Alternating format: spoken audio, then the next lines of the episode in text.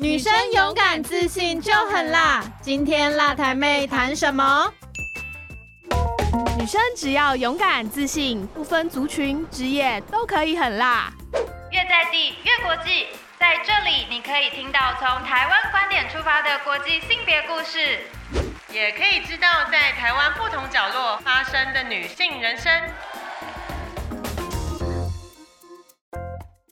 嗨，大家好，欢迎来到辣台妹相谈室，我是辣台妹 Vicky。原力向前行系列这一集，我们要来聊文化创意和在地创生。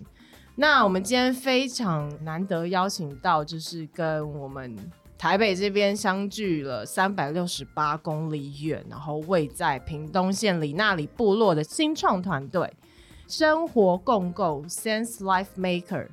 那我们先请我们的陈俊哲执行长跟我们大家打声招呼。Hello，萨巴马拉嫩啊，我是陈俊哲啊，你可以叫我阿哲。Hello，欢迎欢迎，OK。那以及我们的共同创办人林子文。嗨，大家好，我是子文。哇，真的非常欢迎哦，很荣幸邀请到两位播控清理我们台北这边的录音现场，对，非常的千里迢迢。其实我们今天这一场录音呢，跟子文真的是敲了非常久的时间，对，然后非常感谢你们今天上来简报之余，下午抽空来就是帮我们安排这个访谈，对，真的是非常的开心。其实我自己本人呢，有一种就是见网友的感觉，因为我自己本身就是有在关注你们团队的脸书专业。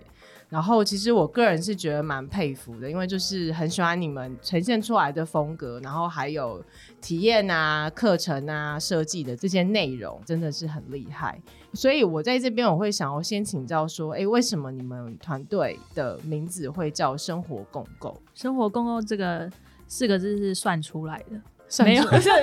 算命吗？看到过风水一样。瞧很久这个字，好啦，就是“生活共构”这四个字，其实是我们觉得，就是我们在部落里面工作了那么久之后，我们就发现，哎、其实我们好多东西都不会，是然后要跟很多的长辈学习啊，很多的前辈学习。我们习惯的那个生活的方式有点太简单了，所以我们觉得那个生活你要很认真的，然后很深度的去了解、去呼吸，才可以去感受那个部落的节奏跟脉动。那共构的部分，其实是因为在整个创业的历程里面，我们认为合作。跟互相分享的这件事情非常重要，我们得到很多人的帮助跟支持，所以我们也希望说，这个团队也可以是跟部落啊，或者是跟各个不同的单位可以互相的连接，成为一个很有力的一个平台，这样，所以才把这个生活共构串联起来。那我可以请教说，就是当初为什么会想要创办像类似这样子的一个团队？我们的执行长，为什么要创办这个团队？对因为回来回来部落里面找不到工作，也不是这样说吧。就自己当老板。没有，最主要原因是因为我小时候都是在都市长大，然后想说要回部落，可是回部落之后呢，就会觉得大家都在推产业，对，那我们部落里面的产业如何拼得过外面的企业啊，或者是他们的卖的东西这样？那为什么我们不能用自己很悠久的底蕴、文化底蕴来去创造我们想要推广的东西？是因此，我们在二零一六年的时候相遇，就是我遇到子文，我们是他就晓得说，嗯，这个女孩子怎么在我们里那里部落待了一段时间，然后都没有被吓走。后来我们就想不是说一见钟情？没有没有一见钟情。没有没有到一见钟情啊，哦，OK，但我就觉得很欣赏子文这边的毅力跟能力这样子。是是。所以我们在一六年的时候就开始筹划说，我们是不是可以共同付出我们这边的经验，然后还有运用在地文化的支持力量，然后跟结合社区的老人家以及国小这边的资源，是，那我们就开创了一个工作室。但这个工作室本来是想说，单纯只否在地文化去做推动，嗯但因缘机会之下，我们就变成了一个公司，啊哈 就就想说，啊，把我们把目标放大一点，所以我们就开创这个生物公告有限公司这样。所以说，像执行长本身是算是青年返乡对，不没错，没错。那我可以请教说，哎，两位自己本身大学啊，或是本身的专业是哪一方面吗？我我的专业，嗯嗯，我大学是读那个企业管理，哦，是读气管。对。但，OK，不务正难怪会，会 创公司。那子文呢？我是念德文系，哦，是德文系。，对哦，还很偏还对，蛮不相关。你现在不要问我德文，你现在应该要问你主语怎么讲比较好一点。OK，了解。哎，金长，我今天叫你俊哲可以吗？可以，嗯，叫我阿哲也可以。阿哲，好的。这边就是想要请教说，为什么当初是什么样子的契机，会想说就是要回部落去发展，而不是说可能因为像你念气管嘛，那就是在都会区长大的，那比如说可能都会区一定多少可能工作机会会比较多，或是相关的产业发展会比较容易，那怎么会想说要回去部落这件事情？这个事情对我在我小时候就已经想很久了。那、为什么？是因为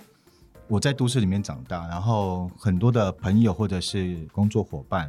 他们就会说你长得像原住民，但你讲话没有这个声音，嗯，没有部落的腔调。是那你会讲主语吗？我就跟他说我不大会。嗯那你会唱主语的歌吗？我说我也不大会。那你知道你部落发生什么事吗？嗯哼。我也说我不大知道。嗯哼，是 他就问我被原住民的朋友问吗？还是呃汉人的、汉人朋友哦，汉人朋友，OK，他们就回应我说：“那你叫做原住民吗？你什么嗯都不知道的话，你怎么知道你自己从哪里出来？”这样，这个事情困扰了我一段时间，一直到我二十几岁、快三十的左右的时候，是我就想说，我有有机会的话，我就想回来。那刚好我父亲就在那一年一六年的时候，是。二零一六年的时候跟我讲说：“你赶快回来，你再不回来，我就见不到了，就怎么样这样子。然后是我就感觉我就很紧张啊。”是就是如果说自己的父嗯亲这么说，好像我不回来部落，或者是我一直在都市这样子，是不是没有看到最后什么什么事情？嗯结果你猜他怎么回事？他说我乡长要卸任了，哦你再不你再不回好好来，好恐怖，吓到 你再不回来，我怎么安排工作给你？这样，那但是那个是一个父母的好心呐、是那我也是觉得说，是后来才知道，他们是希望我赶快回来，然后、嗯呃跟部落有所连结。对，那最后最后，我所选择的就是以在地文化去做发展，并不是直接、直接到公所或者到协会。嗯。然后我希望可以用我在外面所学的能力，然后跟我们自己文化的底蕴来去做公司未来的开发，这样。了解。刚刚听完呢、我觉得其实我蛮佩服俊哲的勇气，因为确实像我们基金会，就是比如说辅导部落这么多年，那其实确实看到很多可能青年返乡，或者说。愿意待在部落里面的青年，他们可能多半很多真的就是走公职，嗯，对，那因为公职可能就是固定薪水嘛，那生活也就是稳定。可是俊哲回去部落之后，他却是选择就是自己创业。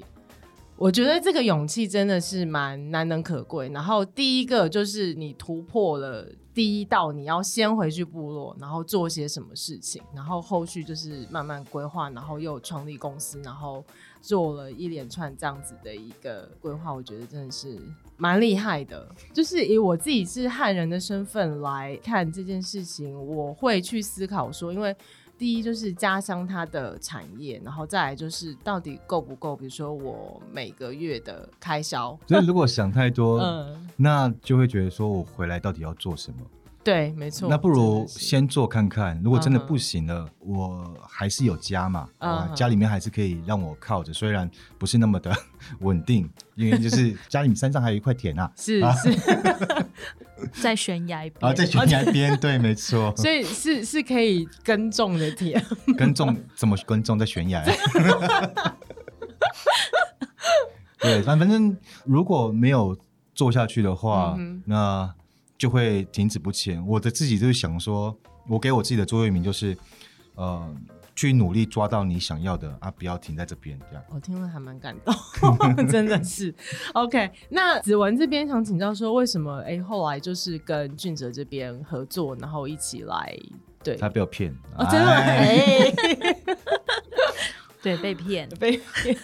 我是台中人，是。对，所以其实对于部落文化，在我的生活经验里面，其实它是一个我们家放假休闲哎、会去爬山会去的一个地方，是，但从来也没有想过会就是在部落工作这件事。但是我觉得多少会有影响，就是你你就开始知道说，我们到部落里面去可能会有一些产业，嗯然后那个产业你可能也搞不清楚到底在做什么，但是他 maybe 是服务了很多人这样子。是那后来就是一直一路都蛮算是蛮幸运，然后又蛮任性的在做自己喜欢的事。嗯对，那是一直到哎、我就发现我自己就是很喜欢大自然的东西，所以我后来毕业之后，然后又因为参与了八八风灾后的一些人权的议题，是，因为我的大学攻读在中研院。就是做助理，所以有做了一些相关的人权的议题。那后来才开始了解到我以前的理解的部落跟实际上的部落的状况跟处境，可能都不是这么的简单。嗯哼对，所以后来才有机会就是到部落里面工作。那到部落里面工作，其实真的就是也没有想太多、欸。我我一开始 就从台北回家之后，我回台中是就我也不知道我自己要干嘛，也不是说找不到工作，应该说根本没有去找工作，因为你就一心的没有想要在家里。嗯哼 对，然后后来就去了屏东。嗯嗯我还记得我那时候去屏东，其实真的不知道自己要做什么。后来我就答应了某一个协会，要帮他们写计划。是就以为写了计划可能拿个几千块啊，就反正有过了，他们就可以执行。就发现，哎、过了之后他们根本没有人执行，嗯哼所以我就去帮忙执行。我的第一份在部落的工作是彩虹肉李，彩虹肉李，对，李李子一种李李子，在五六月份的时候。嗯然后这个工作是我要四五点起床，然后骑着机车从李那里出发到山上，大概三十分钟，是然后放冲天炮吓猴子，然后下完猴子之后才去彩虹肉里，嗯然后再挑完，然后再下山，然后再拿去卖。嗯就这一连串完全都没有人，就是我从来都没有经验过的一件事情。嗯哼过程中一直在摸索，然后部落里面的长辈就开始跟我讲要怎么做怎么做，这样，然后我就慢慢学，我就是。觉得这有点搞笑，就是这个搞笑就是你完全没有规划，然后你就做了，然嗯后做了之后就开始在，就像俊哲说的，就是有人看到我在跑来跑去。对，不知道在部落干嘛，就跑来跑去，然后别人说什么我都说好，就是我就去工作。那时候还想说，在我租屋处，就是外面放一个牌子，就是写换工，嗯对，就是大家可能 要找我做什么这样。嗯对，然后后来因为跑来跑去，就在协会啊不同的协会工作，工作完就觉得说我我是蛮喜欢这样子的工作环境跟氛围，然后是过程中其实可以学到很多东西，但是我不太喜欢拘泥形式，嗯哼对，所以才觉得哎、诶或许可以再做更多不一样的尝试。对，所以以我后来除了在学校里面有工作之外，我就后来跟阿哲一起做，就是想说来试试看创业这样子。哦了对。解。我要补充一个，是请说。他之前在协会工作的时候，嗯台湾族跟卢凯族有一个阶级制度，就是有头目的，对是但他叫头目去扫厕所。你不要偷你为什么要这样子？是因为不知道对方是头目，所以犯了这个错误。这不是错，这不是错，哦不是错这个是 OK，OK 一般工作就会就是指派任务这样子。对对但今天大家是一视同仁，啊只是如果我站在部落年轻人的角度上，对我们不会这么做。对，我就我就很任性，我就觉嗯得为什么就是大家都要分配到工作，然后我就分配分配，然后就哎、就轮到这个嘎妈，然后就我就说嘎妈，那等一下这个工作就交给你喽。然后讲完，所有人就瞪大眼睛看着我，然后我就想说怎么了吗？嗯大家不是都要分配工作？然后就有人跟我说。你你你确定要这样子吗？嗯扫厕所。后来后来干嘛还是有去工作，他就去就是除草什么的。嗯哼对，然后嗯哼就我后来就真的是从过程中去理解到，真的是异文化的差距。是就是你不是只有工作能力这件事情，你还有很多的文化的细节在我的生活里面。那这个对于一般的整个工作场域，嗯就是嗯社会环境底下，或许不会思考到这么多。对对对然后，但是在这个部落的工作场域里面，或是像社区，可能也会有，就是这样子的小的区域型的工作者来讲，这些看起来很枝微末节的事情，但是其实是我们生活中很重要的一部分。我觉得我后来也。就是蛮享受在这件事情上面，就是说嗯我的工作它就不只是工作，它是生活的一部分。对然后你那个可能也是文化的一部分，只是他在他用当代的方式去进行，然后你在过程中其实你也用了另外一种方式来去讲延续文化也好，或者是让这个文化持续的去流动。哎、我蛮想要了解一下，说就是之后那个头目扫完厕所，他有回来跟你说什么？没有他，他当下就表情就 面有就是面有难色，但是呢，因为他也知道，就是毕竟大家是一个工作团队，嗯所以后来干妈就去就是去除草这样子，对，就是可能就我们大家就交换了一点工作。还是要做些事情对代表对对，这样子，没错。OK，我我蛮好奇，就是为什么子文那时候会去到部落啊？因为你刚刚说你就是台北之后回台中，然后台中之后就直接去屏东，但是是什么样的契机点你会进到部落里面去？对，因为你那时候说你回台中其实也没有找工作，对，因为我那时候我大二的时候应该是八八风灾，二零零九年嘛，那时候就八八风灾之后，当下我其实在台东，我才知道那个一个风灾的影响，对，影响了整个地理环境也好，或是整个部落的整个状态，嗯我就蛮吓到。回到学校，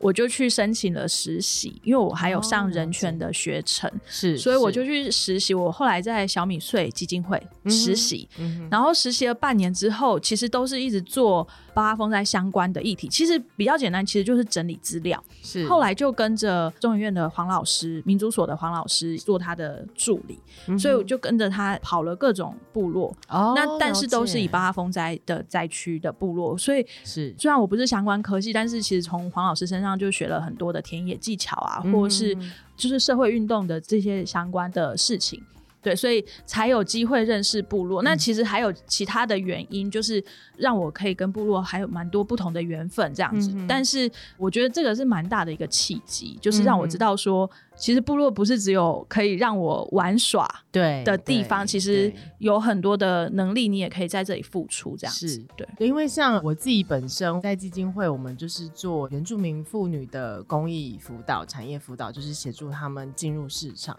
那我们这个计划是从二零一零年开始，然后到现在其实也十年有了。对，那我们那时候其实就跟子文那时候的契机一样，就是因为爸爸风灾，对，所以我们就是那时候就有一个这样子的计划，说想要就是协助妇女有多的经济收入，然后就当然就可以协助到他们的家庭啊，这样子。确实从中就会慢慢跟部落啊，然后跟原住民工艺师相处之后，你其实会发现说，文化它其实跟生活，然后还有它表现出来的态度，其实完全是同一件事情。就是文化其实不像可能一般大众大家会觉得哦好困难的文化，是不是就是有什么特别制式的样貌啊，或是怎样的一个形式才叫文化？但其实所谓的文化，就是我们日常生活的所有，它全部都是包含在文化的里面。比如说像刚提到的文化，它就是一般我们的生活所有，比如说它含纳了食衣住行娱乐这些东西。那你们怎么样去把这些东西挑出来，然后去做转译，然后再经过发想啊、设计，变成说，哎，现在你们这个生活共构可能一些体验啊，或是课程的这样子的一个内容。一开始其实并没有想说，就是那个核心到底是不是原住民文化这件事，只是可能比较简单一点，就是啊，我们刚好在你那里，然后附近的环境文化资源是这个，那到底要用什么东西？我们一开始其实就想说，哎、我们有图腾啊，有图像啊，然后所以我们就做了一些展览。嗯哼，或者是相关的活动，别人来有这样的需求来问我们，诶，他们想要有相关的体验活动啊，或者是他们想要更认识部落，但是他们不知道怎么样去做这件事情的时候，刚好找到我们，那我就会以一个我是平地人，那我对什么有兴趣，或是我对什么有误解，然后来去设计这个课程。我们在执行这样子的活动的时候，一开始一定会有一点比较慢，或是有一点挫折，但是我觉得算是如鱼得水的，就是我们慢慢找到一个节奏，然后也蛮可以符合一般民众嗯，他想要认识，但是又不是很流于形式的认识这个文化，然后多一点，但是又不会太多，或是太严肃。虽然我们会默默的放进一点议题，但是我们不会把它用的非常的严肃这样子。像子文刚刚讲到说，在体验的这个环节里面，可能在负责设计或者是发想的时候，会是子文这边开始做开头，然后我在旁边会依照我小时候的印象跟长辈们的叮嘱的一些记忆点，去跟子文这边去讨论。是，我记得有一次我们在讲那个食物的事情，嗯然后他跟我说，为什么我们原住民吃阿歪，就是那个小米团加猪肉那个阿歪，要加这个是什么豆？我说这是米豆。那他就问我说，不能加其他豆子吗？米豆是跟树豆是不一样不一样，不一样一的东西。我说我以前从来没吃过其他豆子，对我我也没想过，那个就是一个传统习惯。。对，然后长辈们教我们怎么吃，我们就这样子吃。是那你今天所看到的料理，如果是其他的豆子的时候，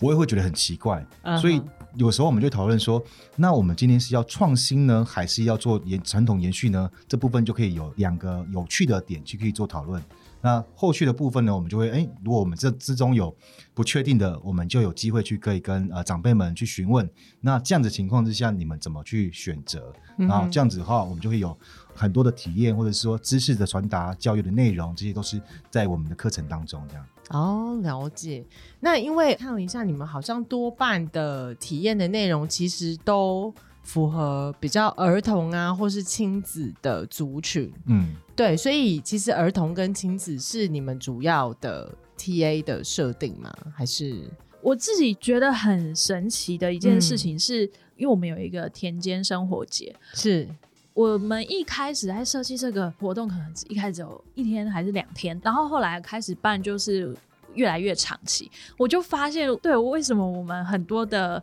这个来参与的都是家庭，而且我觉得都是。关系很好的家庭，至少在当下，就是、啊就是我们会觉得说，不会是只有妈妈带着孩子，嗯很多时候是爸爸也带着孩子，家庭的关系是很好的，所以我们后来就觉得，也不是小朋友的钱好赚欸、我觉得没有，但是是我们在做的体验的过程里面，这样子的群体族群给我们的回应嗯哼，就是更多。爸爸妈妈带着孩子去发现，或者是孩子去体验之后，他发现的东西，他可以跟家里互动，不管是他兄弟姐妹，或是他的父母亲。嗯然后这个我觉得还蛮吸引我们的，我们也会觉得，哎、我们创造了一个很好的时间跟空间，让大家可以很自在的去享受在你那里的节奏，但是他没有太多的就是很束缚束缚，嗯对、嗯对，就是这一件事情，我觉得蛮自在的，蛮好的。然后再来就是可能因为我们的合作伙伴，对，因为我们在长荣百合国小的后面，所以我们每天都接触小朋友，对，小朋友每天都很疯。对，然后子文老师，阿哲老师，而且而且他们就只记得阿哲老师嗯都会给他们吃好吃的东西，然后子文老师 就是很凶，但是好的时候很好，但又很凶，这样，所以就是我们跟孩子的关系很深，然后很多互动，所以。就久而久之，那个群体就慢慢的就是转向亲子的部分，这样子。啊哈，我记得有一次我是们去在台北华山参加二零一七年杂学校的时候，啊，是是，对，然后我们所参加的那个品相是德智体群美的体，嗯，然后我们刚好被安排在那个馆舍的第一个位置，嗯哼，后来就塞车，因为大家都塞在我们那个位置，然后工作人员说：“哎、可以请那个你们的顾客让一个位置吗？后面还有很多人。”我说：“当然知道啊，但是后面来的也是会躺在我们这边。了，” 我说：“这这不是我能控制的。因为小朋友就是我们会设计出很多互动性的东西，嗯然后这东西其实我觉得在国外可能他们有很多这样子的游具。但是在台湾可能没有那么多，尤其是以原住民文化为主的部分。那当然我们没有大量的制作，而而是非常的 就是独特性，的东西，对，但是这个东西对于很多的孩子来讲，他现在太多三 C，他太太容易接触的状况底下，他会觉得很有趣，然后他在某一个框架底下，他还拥有他自己可以发挥创意的部分。嗯我觉得这个是孩子还蛮享受，因为我觉得现在孩子对于试错这件事情有一点害怕。啊，对，所以他在某一个他们觉得比较有安全的这个框架底下，他可以再做更多的发挥的时候，他我觉得他就会很喜欢。然后，所以阿哲讲的那个那一次，所有的家长就把他们的孩子放下，嗯然后他们就去逛其他地方了。这瞬间然后变成一个就变成育儿中心，对对对，然后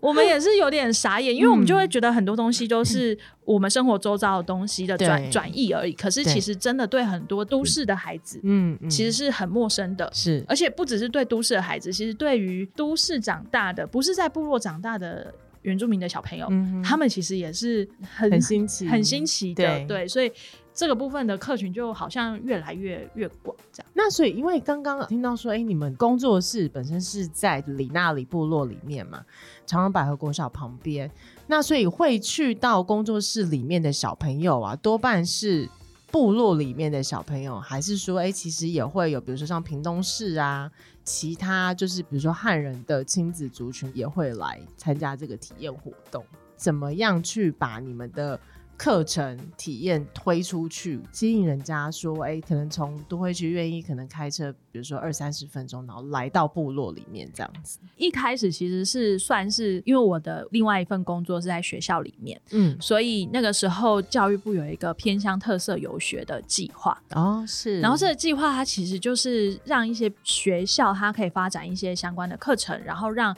外地的学生可以来认识交流交流哦，了解，学习，就是当游学。嗯哼对，那当然，它有一部分的资源，它是放在本校里面的学生，但它会发展出不同的教案或课程来去做。那这个东西后来渐渐转型之后，长隆百合国小它。我记得二零一八吧，我们有算过那一年接待的场是有五十场、哎，就是六十二，就是 好，就是就是很很夸张，就是一个学校的量体，它可以接到六十几个团体，不都是小学生，是。他有可能有大学生或是大人，但是我们就发现说，哎、原来这样子的学习型的团体是有的。嗯那因为学校它本身当然它不是盈利单位，或者是他没有这么多的能量来去接待这些客人，所以后来渐渐转型成不同的计划之后，我们也算是有点一部分的去承接出这个任务，所以我们后来就是我们就把相关的内容就是在更精致化之后，就是形成了一些配套的主题的形成，然后学校有相关的单位，他需求，他就可以除了学校之外，他就有这样子的社区资源，它可以一起来去共好做这件事情。哦，了解，对，所以说等于你们其实有另一部分是跟学校这边有连接。对，刚刚就是有提到说你们的这个体验跟课程的开发，你们其实里面不会去做太多原住民很鲜明的这个意象出来，是很巧妙的安插在里面。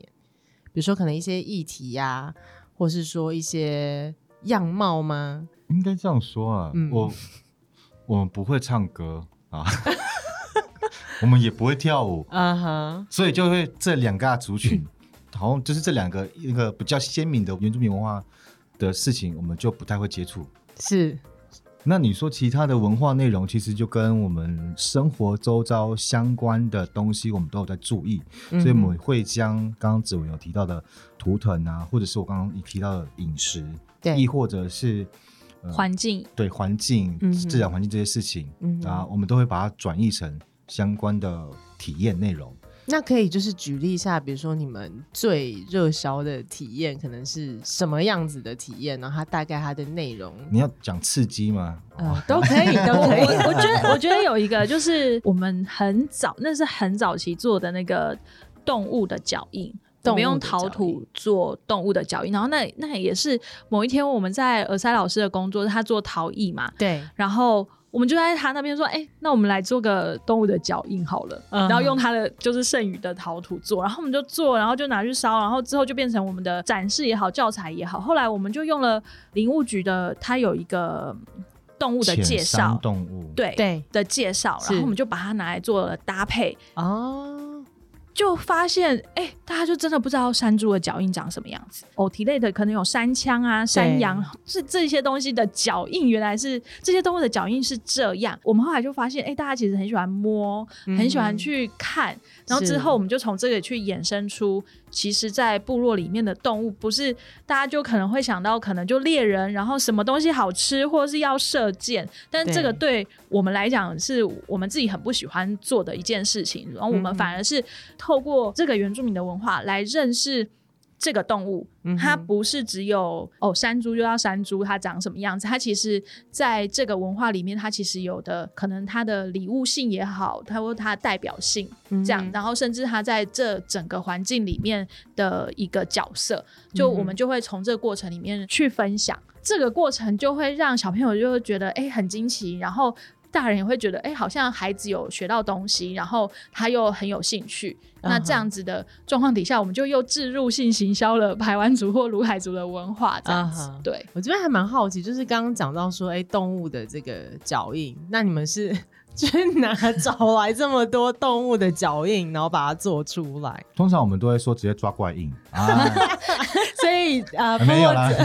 没有这回事。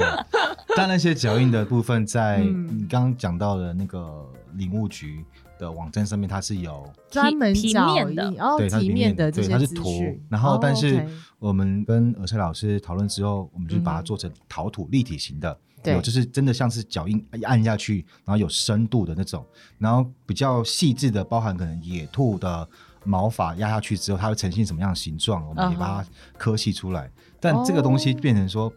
我可能没有机会可以看到山径里面会有这些脚印，但我可以透过这个陶土对。去认识这个动物，然后我们用一比一的模型大小去做复刻，这样子。哦，所以它做出来黑熊。哦，真的，所以做出来是类似像印章的概念吗，对，但是它是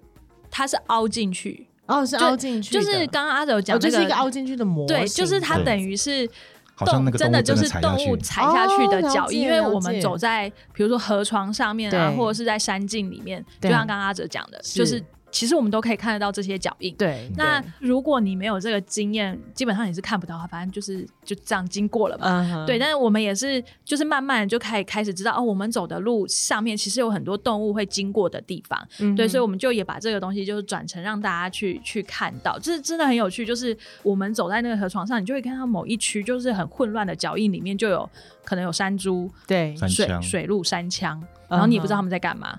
就是就是，但是就一区，但是他们可能是来玩水的，或是不同时期经过。嗯对，那这个如果你没有这样的生活经验，你看不到嘛。那我们就把这个转成一个体验，然后当然像刚刚讲的经验，我们就可以跟大家分享，甚至鸟的脚印两叉指啊，或三叉指，你都可以看到。嗯对。所以你们现在两位只要看到路上任何脚印，可能就可以推测出是什么动物这样子吗？路上柏油路吗？啊，当然是山就这个林里是车子面，啊，山可以，可以啊。对。嗯我们那一次就是有去河床走，大概前两个礼拜，嗯然后我们就去敞开那个呃要去的路线，就发现那边的泥泞的当中对。有偶蹄的脚印。我说这里是三枪，可不对啊，这个脚印太大了，嗯哎、旁边有两颗洞、哎，山猪山猪，我们就可以再确信这个事情。所以说，像刚刚提到的这个脚印的这个体验啊，就是你们会带着这个脚印，然后去实际带他们去走类似像一个小游程、一个路的体验吗？还是他们是在工作室里面体验？就是可能拿题型给他们看，然后告诉说，哎、这是什么动物？然后它可能它跟原住民文化的连接啊，故事性是什么？就是你们是怎么样去操作这个部分？这个是比较静态的，哦，比较静态，就是我们那个是可以移动的，虽然那个嗯陶片很重，但是 就是我们就是可以移动带着走去。不论是摆摊啊，或相关的展览都可以做，然后我们也会搭配游戏，所以就会有那个闯关，闯关，然后是套圈圈，对，然后我们的套圈圈是用那个藤做的，然后还有木头去做那个柱子。那我们可能就会设计，比如说你套到某一只动物，或者是你先看到哪一个动物的脚印是我们出的题目，你可能是找到这个，你可能拿到的是黑熊，但你还不知道，然后你要去猜这个是哪一个脚印，然后你要去套到才可以过关。嗯类类似这样子的活动，我们就会在比较静态的去设计。那如果是比较动态或户外型的活动，它就有可能是搭配在我们某一个小游程里面，开始的过程，可能认识我们环境的过程会被我们应用到。嗯对，那但是那个部分比较少，就是我们大部分是带着走，比较像教具箱的概念来去做展览这样子。哦，了解。嗯嗯，好，我刚呃听了之后，我自己都很想 去体验。我觉得就是你们的发想确实是跟一般外面，比如说我们常常看到啊，或是听到的一些呃，不管是亲子啊，或是任何群像的这种体验活动的方式跟内容，其实都蛮不一样的。对，就是真的是你会体验到非常生活面向，可能就是刚刚前面有提到说，平常你觉得非常细微，但是它确实就是一个文化，然后你去发掘它之后，哎，你就会发现它其实背后有很多的含义，然后或是它的故事性，或是甚至可能它的历史啊等等的东西。好，那我们今天访谈其实时间也差不多。那今天就非常感谢两位今天的分享，然后就是可以让我们了解到说，哎，文化怎样发想，然后哦说原来还有这样子的一个观察大自然的方式啊，然后怎么样去把它转译变成说，哎，可以变成是一个体验课程啊，然后又怎么样去把文化教育性的东西去融入在里面。然后另外我们也听到俊哲这边有提到说，比如说青年返乡的实际的一些 经验啊，或者说传统面向的东西，然后。然后子文这边对，就是也都分享了很多，说什么因为子文是平地人嘛，然后俊哲这边是原住民，那比如说两个人在于文化之间的不同啊，然后要怎么样去融合，然后沟通等等的。当然，最后就是希望说可以有更多的青年可以返乡，然后把自身的专长可以。融入进去，这样子可以活化在地跟创生在地。然后，那我觉得现在目前做文化工作或是做部落文化推广这个部分，我个人是觉得最重要的一件事情，就是要知道合作跟共创这件事情。因为现在这个社会其实是一个打团战的社会，就是你确实你只身一人的话，刚刚前面有提到你要做这么多事情，你根本没有办法 cover 的来，对你一定势必一定会是需要是靠团队的力量来去往前走。OK，那我们今天就非常感恩，再次感谢生活共构的俊哲，还有我们的子文来到我们现场。好，那另外也提醒大家，就是别忘了要去追踪我们生活共共的粉丝团，要按赞，对，然后就是也可以持续订阅我们辣台妹上谈室的频道。那今天是我们频道开播第一季以来的最后一集，也请大家期待我们明年第二季的内容。然后另外呢，就也先跟大家预祝新年快乐，谢谢，新年快乐，谢谢，谢谢两位，拜拜，拜拜。